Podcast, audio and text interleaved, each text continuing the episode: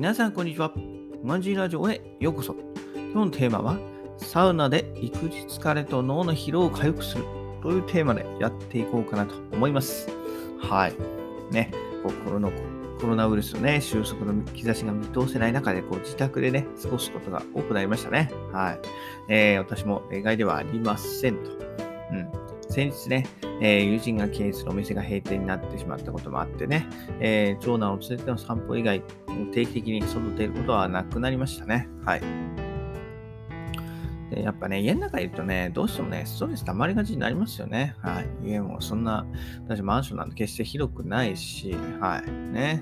うん。ね。で、そして、ね、こう家にいるとね、どうしても座ってる時間が長くなっちゃうんで、まあ、健康にも良くはないですよね。ストレスもかかるし、健康にも良くないと。はい。で、じゃあ私はどうしてるかっていうと、まあ、そこでね、えー、取り入れるべきは、まあ、サウナかなというふうに考えています。はい。サウナはね、えー、前日した、えー、先ほど申し上げたストレスですよね。ストレスと血行不良に、まあ、一定の効果があるわけなんですよね。はい。うん。ということを、はい、学んだので、えー、ちょっとそれを試してみようと思いました。はい。で、まあ、私もね、なんとなく効果感じてきたんで、えー、何かね、紹介できるものあればと思い、今日はこのテーマでお話しすることにします。はい。で、サウナって何がいいって、まずね、こう、脳をね、休めることができるんですよ。はい。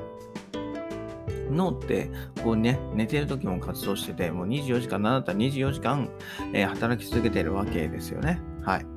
ただ、こうサウナに入ると、えー、脳って休めることができるんですって。えー、それはなぜかっていうと、こうね、えー、サウナの中はもうすごい、え高温なわけじゃないですか。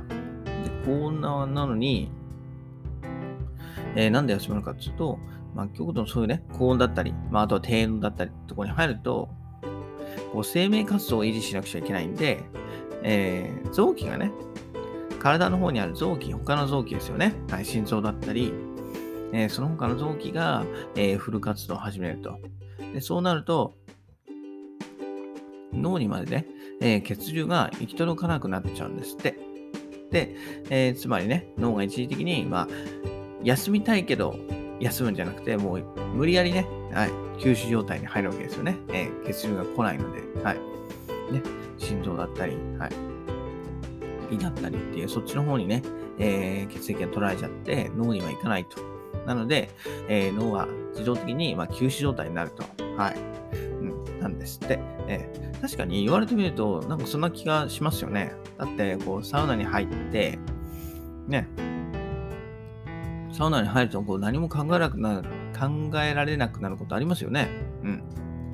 例えばサウナのテレビついてますよね。えー、私が行くところにもテレビついてて結構ボリューム大きいんですよね。それだけはちょっと嫌なんですけど、ボリューム大きく流れてるんですけど、何を見たかって結構なんか記憶入ってこなくないですかね。うん。私何を見たか、なんとなく、だ番組名ぐらいわかる。うん。ミヤネ屋だったり、なんか、えー、昼間のドラマだったりっていうのはわかるんだけど、じゃあ何をしてるかって、何を話してるかって言ったら、覚えてないですよね。記憶にないんで、はい。まさにね、こう、脳まで血流が行き届いてない脳はね、え、休まってるんじゃないかなと、はい、えー、改めて感じているところで、えー、あります。はい。で、脳がね、休んでる一方で、えー、ね、え血流が、うん、他の臓器に流れるということで、こうね、えー、サウナ入ったり、まあ、あと温泉入ったりでこう体温が上昇するじゃないですか。で、それでも、こう、血行がね、促進されるわけですよね。はい。で、血行って、こう、なんですかね、私たちの生活に例えるなら、こう、物流と同じじゃないですかね。はい。物流が途絶えてしまうと、まあ、そのね、えー、物資が行き届かなくなっちゃうんで、えー、栄養がいかなくなっちゃうと。で、その一方で、え隅々までね、えー、血流を巡らせることで、まあ、細部にまでね、栄養が届けることができると。はい。なので、血行を良くすることによって、人間って健康に直結するわけですよね。はい。全身に血液が行き渡ることで、こう疲労回復だったり、まあ、肩こりとかね、あとは肌にツヤが出たり、で、もちろん髪の毛も生えてくるわけですよ。はい。これは期待したい。髪の毛生えてくることを私は期待したい。はい。とね、こう、客観的な評価としても、まあ、健康を実感することができるわけですよね。はい。見た目、見た目からしても肌にツヤが出る。例えば指先の、ね、えー、肌も綺麗になったりとか、顔のね、肌が綺麗になったりと。はい。やっぱりね、こう健康あっての幸せですからね。いくらまあね、体内の健康でもね、やっぱ見た目、肌がちょっとくすんでたりとかはちょっとやっぱりね、避けたいんでね。はい。うん。なので、こう普段から少しずつね、えー、自分の体、24時間働いてくれて、脳も含めて少しずつね、いたわりながら、まあ、生活したいもんですよね。はい。まあ、それには、まあ、サウナがいいかなというふうに、はい、私は感じています。うん。サウナのね、こう、非日常感っていうのは、多幸感を高めてね、えー、健康増進に寄与しますと。はい。私は最後に言いたいです。うん。やっぱ海外生活を経験して、思うのは、まあね、英語だったり、まあそういうのは重要ですけど、まあ何より重要でやっぱ健康なんですよね。うん。やっぱね、こう病院の医療レベルがやっぱ低いとこ行くとなると、やっぱり自分がね、まず健康でないと、えー、ね、長期では難しいというところで、健康に関してね、えー、強く意識がね、えー、向くようになりました。はい。その一方でね、え日本での生活っていうのはね、国民皆保険制度の恩恵とかによって、まあ、病院がね、安価で行けるじゃないですか。安く行けるじゃないですか。病院だったり、あとは薬も安くもらえる分、こう健康にね、気を使うっていうのが、なんか意識は薄れがちですよね。はい。なんか病院が何とかしてくれるだろうって思っちゃいません？うん、思っちゃいますよね。ただ、病院ではね、健康は買えないんですよ。まあ、お金では買えないんですよ、健康は。はい。そして、まあ、一朝一夕でね、手に入るものでもないので、はい。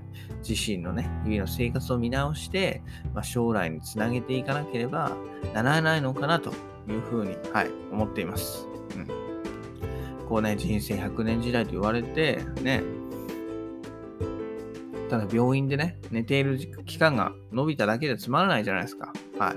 なのでね、しっかり、えー、ね、50歳、60歳、えー、ね、こう、年を迎えた時にも、まだまだ元気でね、はい。で、その時にはセミリタイアしたいなと考えておりますので、その時ね、はい、稼ぐ、稼いでいくのはもちろんなんですけど、えー、資本である健康をね、大事に、えー、これからもしっかり、えー、投資して頑張っていきたいなというふうに思います。はい。うん。ということでね、今日は、えー、日頃のね、えー、サウナ、日頃の、まあ、育児疲れと脳の疲労を、まあ、サウナで解消するということで、えー、お話しさせていただきました。それではまた明日。バイバイ。Have a nice day!